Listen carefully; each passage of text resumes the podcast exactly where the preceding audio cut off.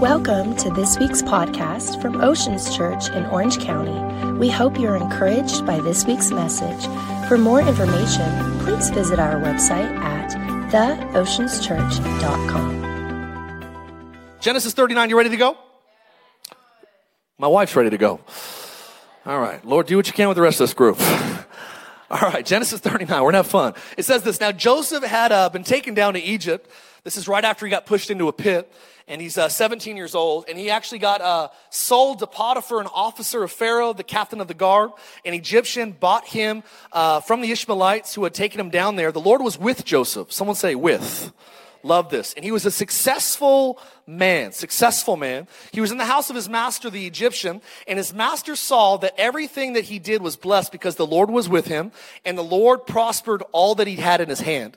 So Joseph found favor in his sight and served him. Then Potiphar made him overseer of all of his house, of all that he had, put it all under his authority. So it was from that time on that he made him overseer over his house, all that he had, and the Lord blessed the Egyptian's house for Joseph's sake. And the blessing of the Lord was on all that he had in the house, and Potiphar didn't even know what he had except the bread that he ate. Now, Joseph was handsome in form and appearance. You ever read a verse that you're like, that's me? Like, that's good preaching all by itself right there. And it came to pass that these things, that his master's wife, Potiphar's wife, cast longing eyes on Joseph and said, lie with me. Now, she's not talking about going somewhere and telling someone not the truth. Lie with me. He follows him. It's a different type of, okay, we're going to focus. But he refused and said to the master's wife, look, my master does not know what is with me in the house.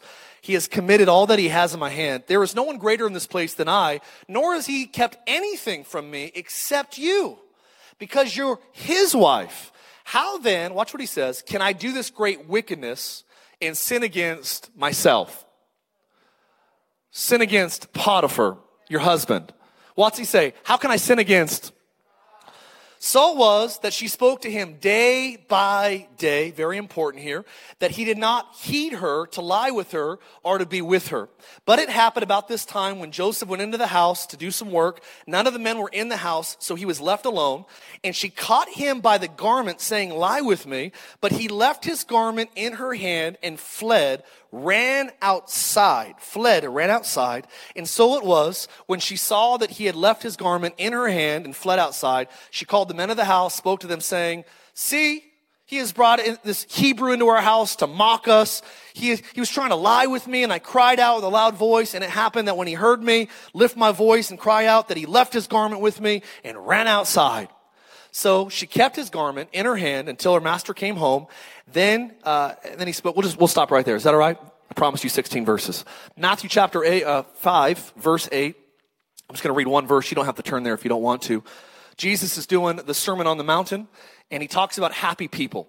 He says, happy are the people that are poor in spirit, for theirs is the kingdom of God. Happy are those who mourn, they'll be comforted. Happy, blessed are the meek, they'll inherit the earth. But it says, it goes on in verse 8, it says, happy or blessed are the pure in heart, for they shall see God. Pure heart, see God. I want to talk to you today about clean glass. Let's pray. God, I just thank you for the opportunity to be at Oceans Church. I thank you that you love Orange County. You love everyone in this room. I pray whether they're far from you or whether they're close, they would sense how much you love them, how much you value them. I pray as we look at the life of Joseph that you would speak to us today, thousands of years after what Joseph went through. Many of us are still going through the same battles today. There's nothing new under the sun. So God, meet us where we are, speak to us, and Lord, continue to help the Lakers in Jesus' name. And somebody said amen. Amen, amen. Come on, say amen. I love being married. Been married now for 13 years. Praise the Lord. Same woman. Hello. And my wife and I, we've been married 13 years. We have two little girls. But one of my favorite parts about being married is just having someone to make laugh all the time. It's one of my favorite things. My favorite person to make laugh is my wife. She has this really cute laugh. And I don't not only like to make her laugh, I like to make her uncomfortable. I really appreciate awkward moments. just one of those weird people. I like awkward moments. Like when I was talking to the band behind here, and I came through the curtains there. It was a close one. I like awkward moments. And so I do, just kind of goofy things just to make my wife, hello, happy wife, happy life, to make my wife laugh. And we'll travel together. And one of my favorite things I started doing probably around year 5 or 6 was at airports whenever she's in the bathroom. Airports don't have doors on the bathrooms. They just have these little turn deals so you can't see in, but they're just open. I like to get my mouth in a position that I can project my voice loud and just say her name very concerned. It was a really innocent discovery, but it's one of my favorite things to do now. So she's in the bathroom, and I was like, Rachelle? And just, quiet. And usually I hear giggling, and there's other ladies in the bathroom that are like, who is this joker? But I love getting a rise out of my wife. I don't know what it is, just her laughing, and it's just fun, and just making her a little bit, embarrassed. And just like getting a rise out of my wife. I do this thing in our bedroom that we have a headboard, and I have a way of tapping the headboard with my foot and with my fingertips, and it sounds like there's a creature in our room. And my wife's favorite thing to say, she says it all the time, she goes, Mark, what's that noise? What's that noise? So my 3-year-old, all she ever says now is, what's that noise? What's that noise? Because she hears her mom say it all the time. But I'll never forget, we were flying to Oklahoma. And we were going to a conference together in Oklahoma, and we were on our airplane, and it was so weird. I kept on talking to her about tornadoes and just trying to get these subliminal messages that we have to be on guard because we're in Tornado Alley. And we started looking out the window, and I didn't really start doing it until I realized that out the window it looked very the weather looked very just turbulent and it looked overcast, like there was a twister getting ready to touch down. And so I stood up and I went to the bathroom, and I realized that the windows behind us, I looked out of them when I was walking back, and I'm like, that is so weird. It was beautiful blue skies outside. But the window that was next to our aisle, which Rachelle was sitting in, had dirty glass. And the glass was so tinted with dirt that it made everything outside look gloomy. And so I started talking about twisters and stuff. And then we got there, and she looked out the other window, and she's like, oh, my gosh, it's blue skies outside. And it was crazy. And I had this thought come to me that it's amazing that it can be so nice somewhere, but if the glass is dirty, the glass is dirty. I don't know if you've ever been on a bug trip or a road trip. Who's ever been on a road trip? And it's amazing how bugs just start flooding your windshield. I was driving on the toll road about a week ago, and I drove through a family of, it was like a herd of bugs. And I've never hit so many bugs at one time. There's it's like a machine gun. And I just took the whole family out. And my windshield was literally just baptized in bug guts. And I couldn't even see hardly out of the windshield because the glass was so dirty. I was just thinking through this idea, and I want you to know that we're not preaching legalism, what you can and what you can't do. Oceans Church is committed to being a good news church. And I believe the gospel is good news, so I'm not going to tell you what's wrong about sin. I'm going to tell you what's right about knowing God.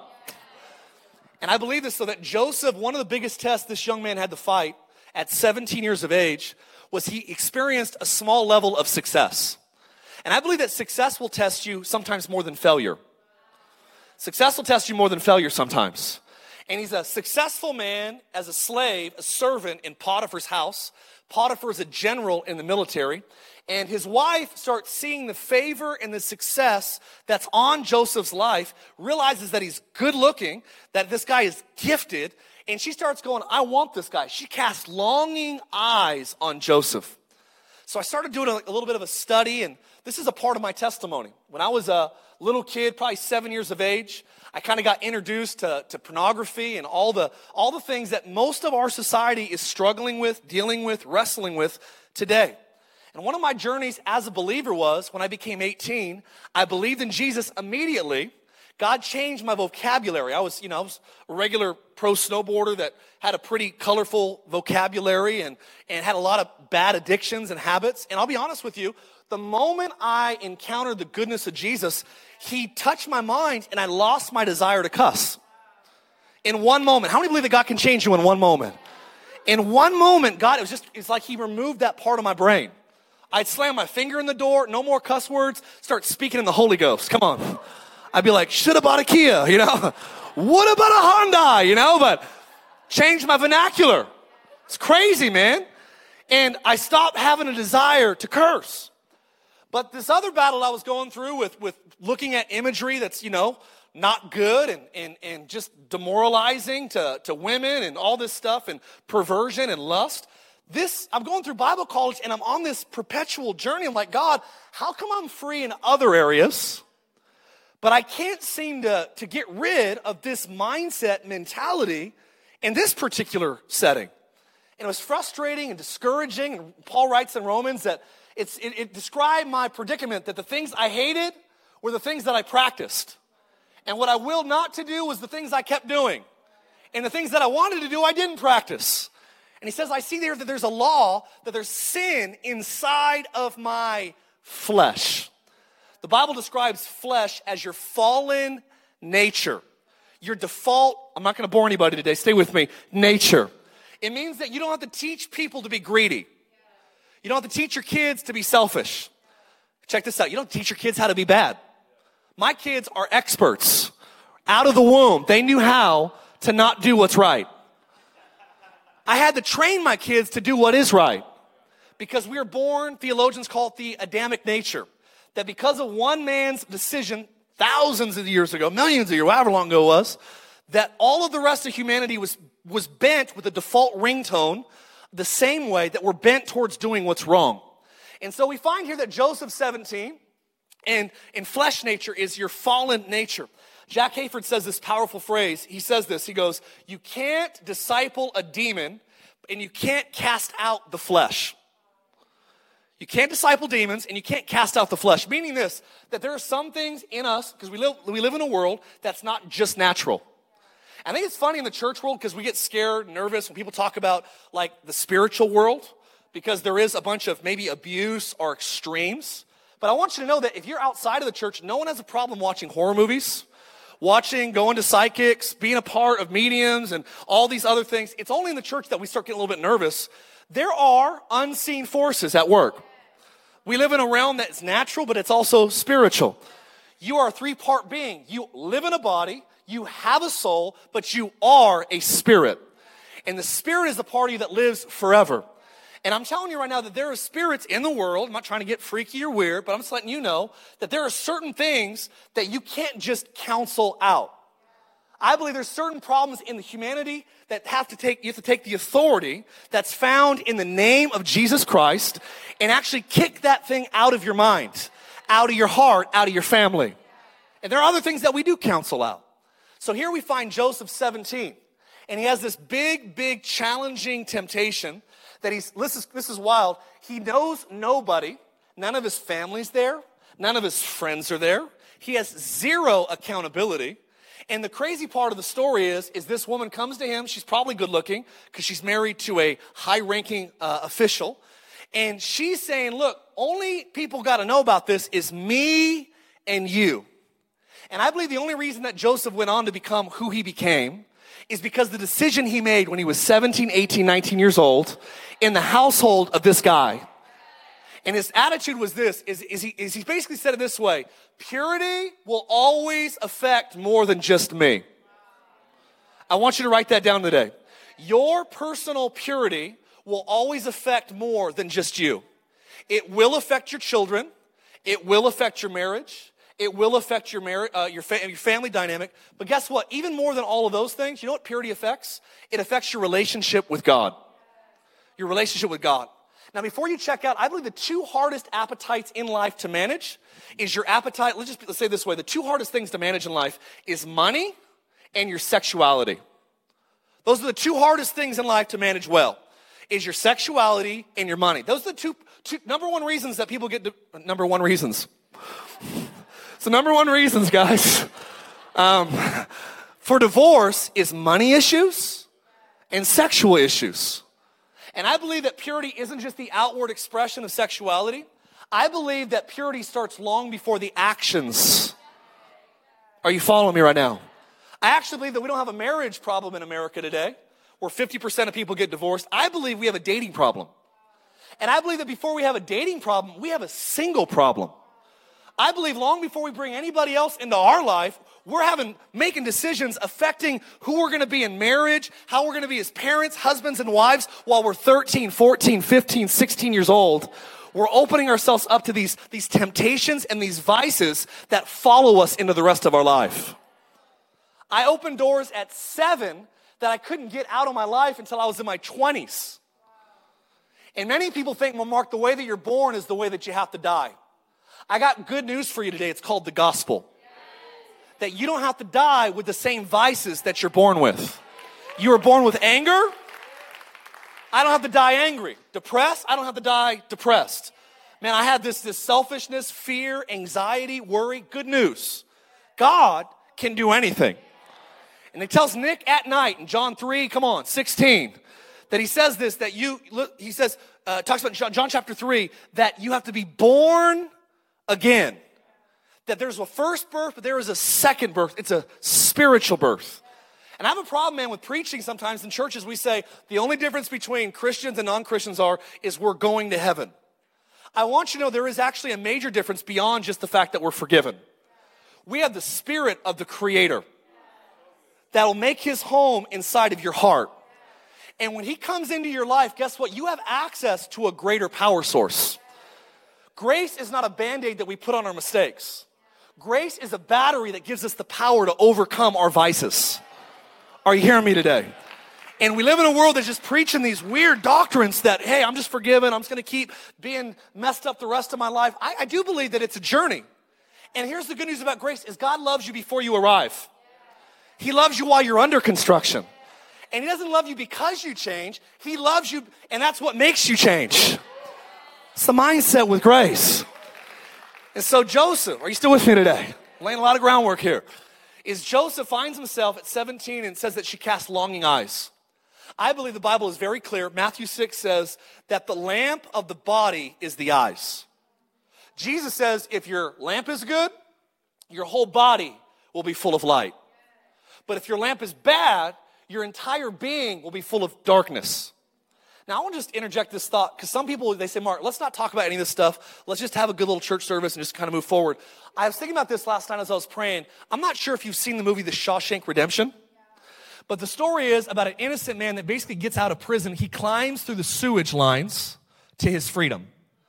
And God gave me this picture so vividly that many people say, Mark, I would rather live in my clean cell and be a prisoner of my addictions and my vices than to face the stench of the journey I have to crawl through to get to a place with Jesus that I'm free. At Oceans Church, I want you to know that we're okay getting dirty sometimes because I would rather crawl through the dirty places I have to go through with God to get to a place that I'm actually breathing free air. Can I get a real amen? If you're going to give God a hand clap, give him a good hand clap this morning. Come on, he's good. So we find Joseph here. There's really things that this takes place in his life is that he finds himself in this predicament with Potiphar, with Potiphar's wife, that he says she casts longing eyes. I believe that purity begins with your eyes and with your ears. I believe that if your eyes and your ears are clean, that your heart will be clean, your mind will be clean, and your words will be clean. I actually believe that I could take you through a little brief teaching. This is kind of I was going to do this later in the message, but I'm just going to do it right now. I didn't have to tell you that because you wouldn't have known. Here's the sequence of life, that what you look at or listen to long enough will get into your brain. And what gets into your brain, what you think about long enough, will get into your heart. How do you know it gets into your heart, preacher? Because it'll eventually come out of your mouth. Jesus said, out of the abundance of the heart, the mouth. Why is it if you obsess over, let's call it a new iPhone, and you look at it long enough, and you're like, man, I got to get that iPhone. It has a feature that my phone now doesn't have. The camera's just a little bit better. Makes me look a little bit skinnier. I got to get this iPhone. And you think about it, you look at it, and then you think about it on your break at work. And then you're driving home, you're like, I get that iPhone. And then pretty soon, next thing you know, you're at the Apple store, and you're buying a new phone because of what you looked at long enough. It got into your head. You started telling your friends, I think I'm going to go buy the new iPhone. Because you thought about it so long, it got into your heart. And when it came out of your heart, it came through your mouth. And James says that your life is directed by the rudder of your words.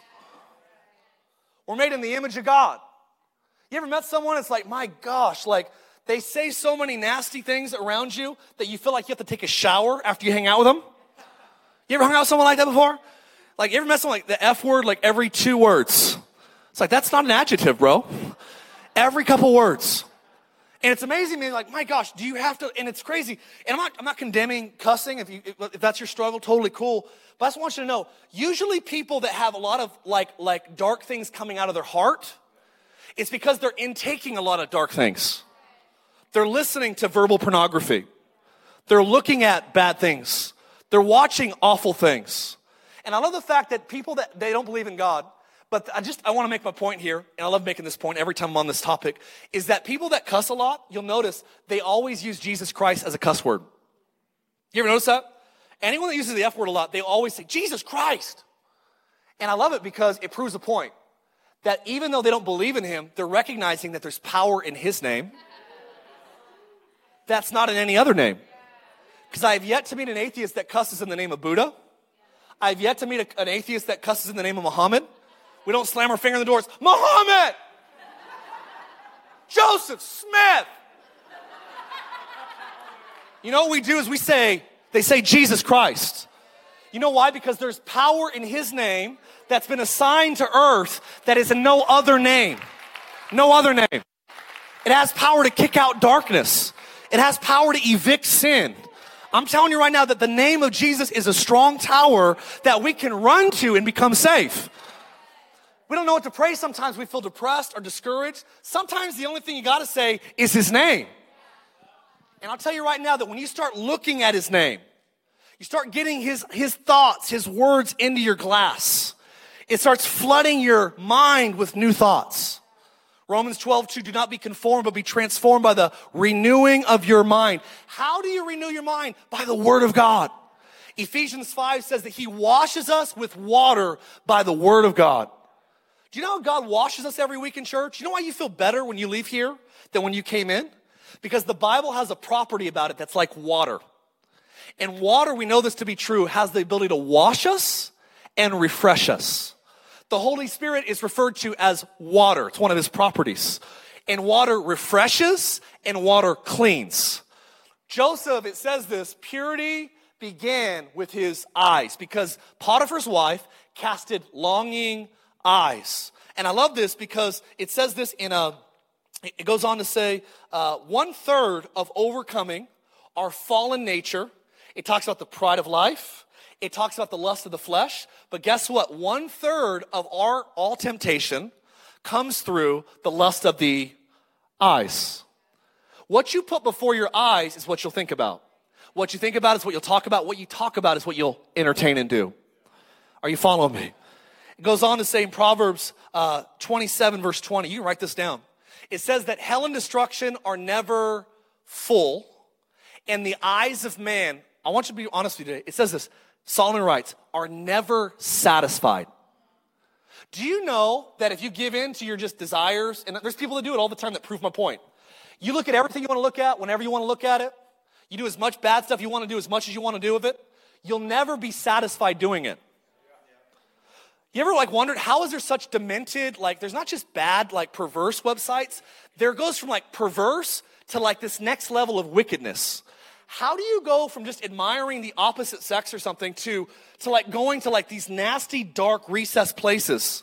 And I want you to know it's because the eyes of man can never be satisfied. I had a boss when I was growing up. He was a heating and air conditioning guy. And he had this thing he told me all the time. He'd brag about it. He says, my wife and I have an agreement that we can work up our appetites wherever we want as long as we eat at home. I was like, okay, I feel dirty, number one. You know what his logic was? Is that you can look at whatever you want, as much as you want, as long as you're faithful to your spouse. And I want you to know that is a lie. Because what you look at long enough will begin to corrupt your soul. It'll actually start, it's like hitting bugs in your life. And it'll affect the way that you see the outside world. It'll affect the way that you see human beings. Are you following me today? And I believe that purity, it begins with your gates, which is your eyes and which is your ears. Here's the motive. Why would I want to be pure? I think Joseph teaches this very well. He says, Mark, I don't know if he says that. He didn't say Mark. Joseph, what we know is this. He says to Potiphar's wife, I make myself laugh sometimes. He says to Potiphar's wife, how can I sin against God? I believe that your purity, your integrity on the inside of who you are, it affects your relationship with God. And if you're like, Mark, why would I want it? Mark, it's not going to affect anybody else. It actually says in Numbers, if I'm not trying to spook anybody, but it actually says this scary verse in Numbers that proves the point that your temptations that you entertain in your mind, it's not just what you act on, it's the imaginations you entertain. Because it says in Numbers 14, verse 18, that God basically blesses children's children for the obedience of one generation. But it goes on to say this. This Old Testament, I know, but just go with me. It says that God visits the iniquities to the third and the fourth generation. You ever notice you're in the doctor's office, they ask what runs in your family? Yeah. Alcoholism, man, heart disease, diabetes, divorce. Isn't it wild that it's amazing that until someone breaks the cycle, it just keeps going one, done, done, done, done. God tells us thousands of years ago in Numbers that the iniquities of the fathers, the children will inherit. Iniquity is not transgressions. Remember this. Transgression is outward sin. It's where we get the word trespass. It means to do something you're not supposed to do. Iniquity is internal. It literally means to think about doing something you're not supposed to do. God says he rewards people not for, this is Old Testament again, but disobedience on this front. It was what the fathers thought about that would run in their kids. One of my mentors said this powerful thing about talking about convictions. He said, Mark, what walks in fathers runs in sons. And I believe many of our children are way worse off than we were at their age because what we did in moderation, they're running with in excess. I want to set the bar so high in our marriage, in my family, and I'll be honest, this is just a free bit of wisdom here. Every time I get tempted in either money or sexuality or whatever it is I'm being tempted with, you know what I'd like to do? I like to pray for my daughters. Because one of my greatest motivating factors was not only hurting the heart of God, but the idea that this would hurt my wife and this would affect my children one day. I think many of us are being bullied by the giants our parents never killed. And I believe that you're here because God wants you to slay the giants, whether it's divorce, substance. Are you hearing me today? God brought you here to make decisions that maybe no one in your family has ever made. I got news for you. Jesus says you can change. You don't have to follow the suit of everybody else that's been in your family line. God can start a new lineage with you. This is the God that we serve. But he says this, I'm not going to sin against God because all of these decisions of purity, sin, it's your relationship with God. It says that she harassed him day by day. I'll be honest, one of my least favorite things about purity is that you could live for God for 80 years with all of your heart, and you could give in to temptation for 30 minutes of your life. In the world that we live in, you know what we do? Is we'll only talk about the 30 minutes of your life that you didn't live for God.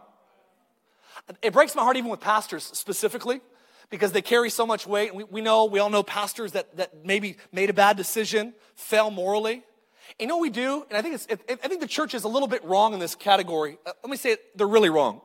Because we're the only army in the world that actually wounds and kills our own wounded.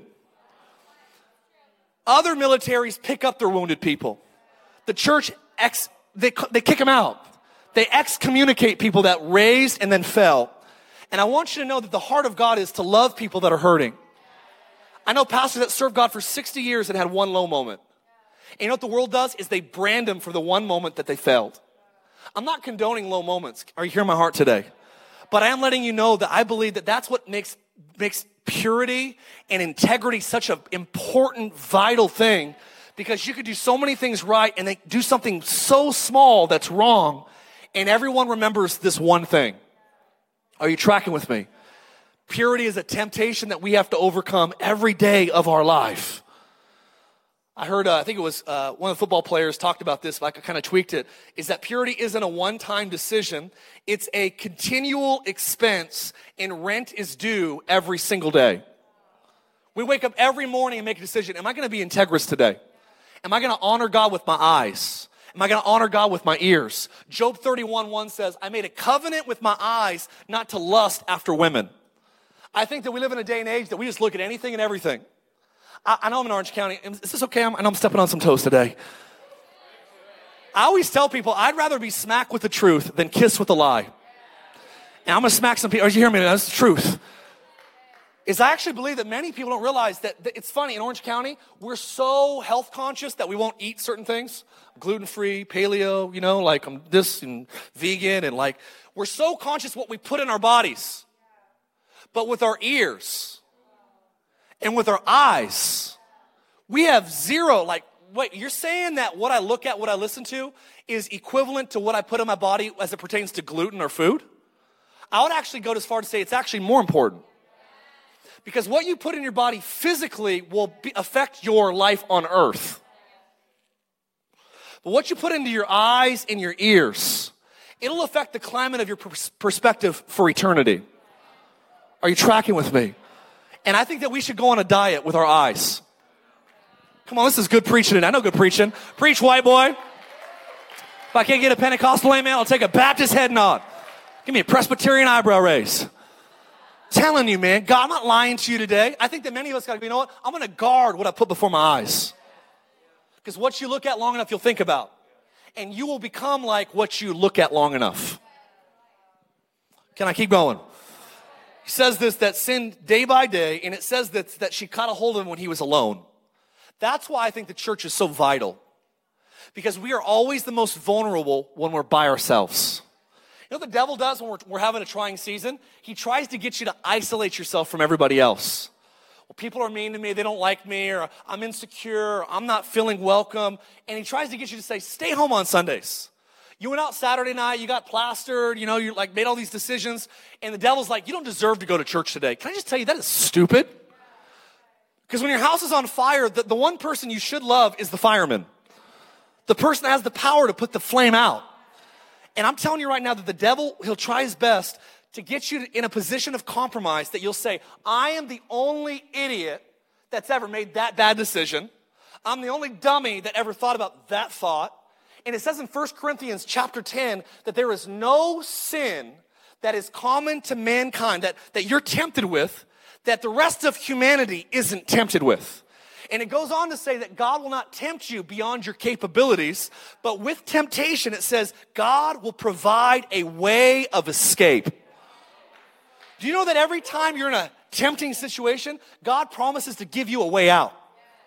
And I believe the number one way that we actually stay in an area of integrity is if we value living life in community.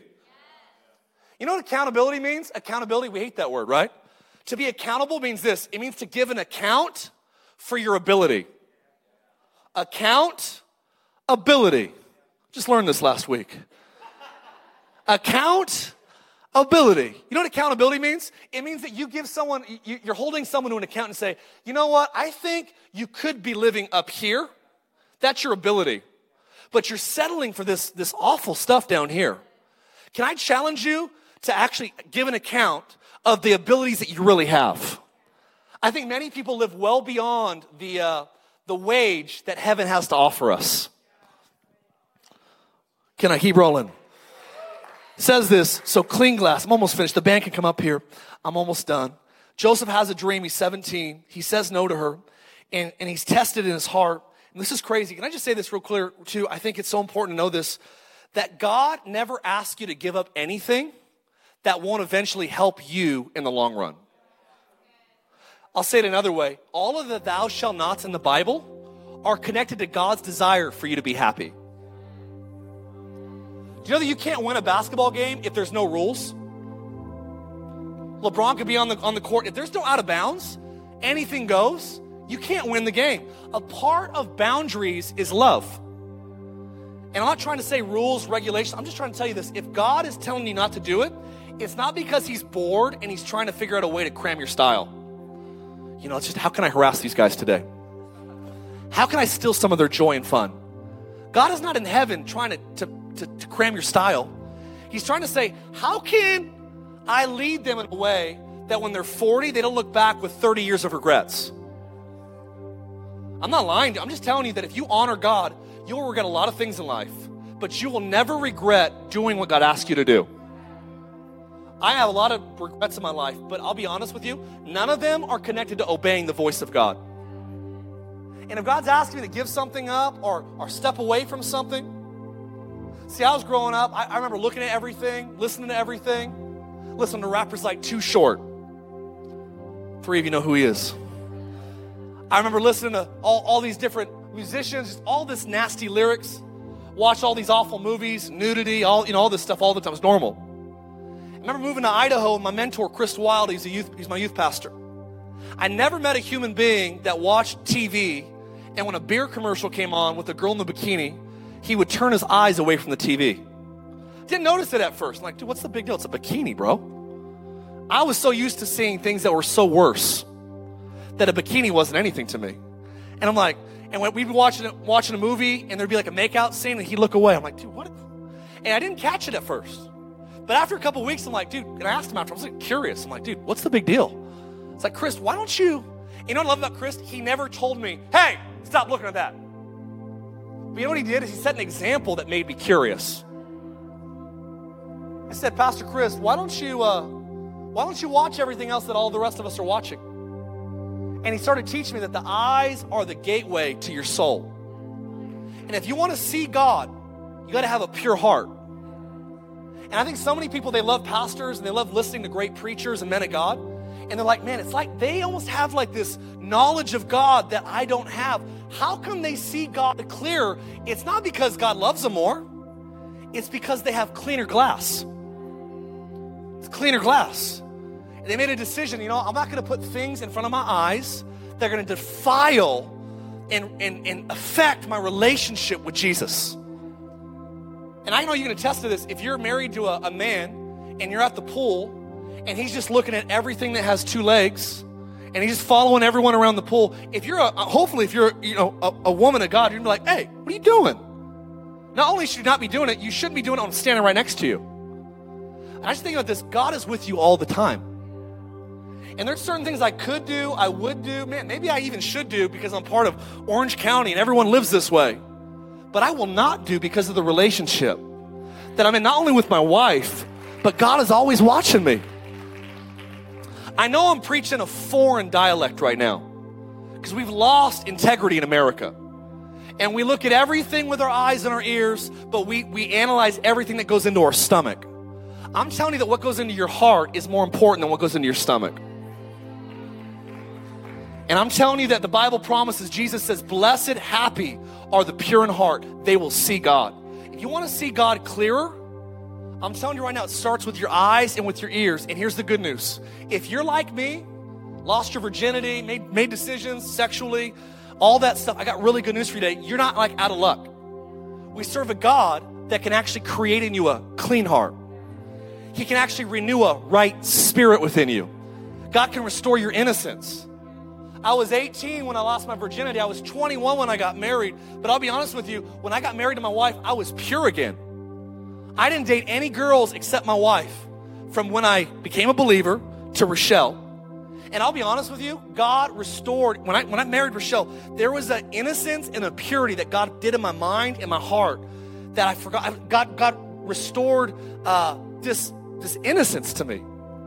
And I believe so many of you, maybe you were young and someone abused you or something happened to you or you were exposed to dark things at a young age.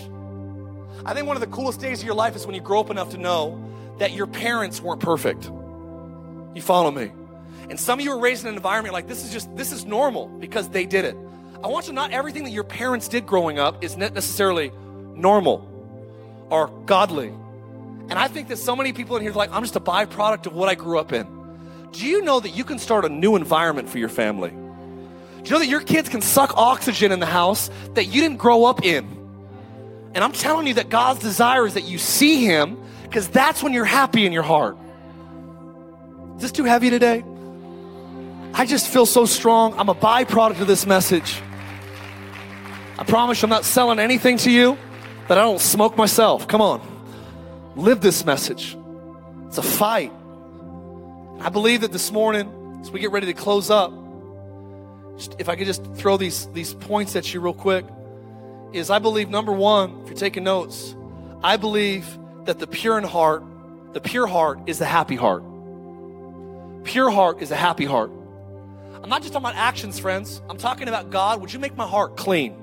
You know what the word pure comes from? Purity comes from a Greek word that literally means without mixture. It means without mixture. You know what God does when he gives us a pure heart is he removes all of the toxins inside of our soul that make us a less pure form of what we're supposed to be. God wants to remove that. A pure heart is a happy heart. And then the second thing I want you to write down is this, is that God washes us with his words. I already mentioned this. The reason why you feel better at church, you know why we feel good when we start singing these songs? You might not know this because you might not know the Bible yet, but most of the lyrics that we sing are actually Bible verses. They're theological ideas. And when you start singing the words of the Bible, you start declaring the God of the Bible, God starts washing you with his words. And some of you today, I got good news for you. You feel dirty, you feel polluted, you feel corrupt on the inside. And by the way, this is a condemnation-free zone. So God, I don't care if you're super dark habits or you come to church every week and you feel like you're awesome. You walk on water. I don't care who you are. This is not a condemnation message. I'm just trying to let you know today that God can wash you. He wants to wash you with his words. Psalms 50 says, create in me a clean heart, O God. Renew a right spirit within me. God will renew a right spirit with you as he washes you with his words. And the last thing I want you to just write down is this, is God's desire for you is not only to be forgiven, God's desire is for you to be healed. Now, I want to make it really clear. A lot of churches in the world today that they're only preaching the first point. God will forgive you. I got good news that's even better than that news. That he's not only the God that forgives, he's the God that can heal you. Let me prove it to you real quick. It says in 1 John chapter 1, verse 9, it says, confess your sins to God and be forgiven. Confess your sins one another. I'm sorry, that was James. 1 John, here it says, it's in there. Lord, help me. In 1 John, it says that we confess our sins to God. He's faithful and just to forgive it. It's James 5 still. Hey, let me look it up. 1 John, I have it written down just in case I had this moment. It says in 1 John, where are you at? There it is. 1 John 1:9, I had the verse right. Confess your sins to God and you'll be forgiven. He's faithful and just to forgive us of all sins and to cleanse us, thank you for being patient with me, from all unrighteousness. John says that if you confess what you did wrong to God, he'll forgive you. Jesus in Luke chapter 9 says, how do you pray? Pray this way, our Father in heaven, hallowed be your name, your kingdom come, your will be done on earth as in heaven. Forgive us as we forgive all those who sin against us. I believe that forgiveness occurs when we ask God through confession to forgive us. But you can be forgiven and not healed. James chapter 5, here we go, verse 16. It says, confess your sins one to another and pray for one another that you may be healed. I was a forgiven Christian the first 5 years of my walk with God, but I wasn't a healed Christian. And it's because I never brought a human being into my struggle, into my fight.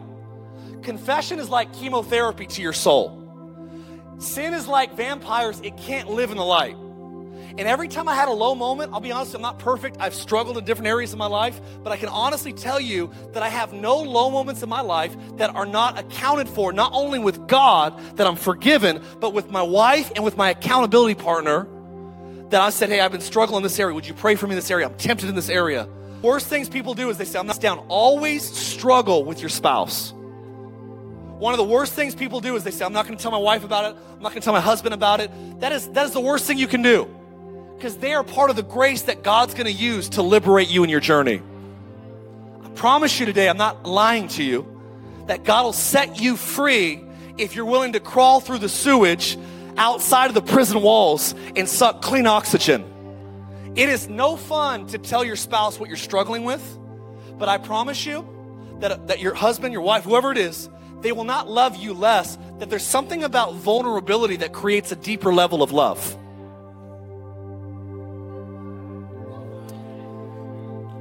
I feel the Holy Spirit's presence in this room. And some of you never heard a message this radical. Someone never been in an environment this real. And I'm telling you right now that if you'll let God right now come into your life, he's not going to just forgive you of your mistakes. You've been living forgiven for a long time, but you keep going back to it. You know what it's like? A bee stinging you and injecting venom in you. The bee dies, you're forgiven. Forgive me, God, the bee's dead. But the stinger is still in your arm, injecting venom. You're not healed yet. God doesn't want to just kill the sin. He wants to release the venom. Would you stand to your feet? I'm finished. Thanks for listening to our podcast. Have a great week.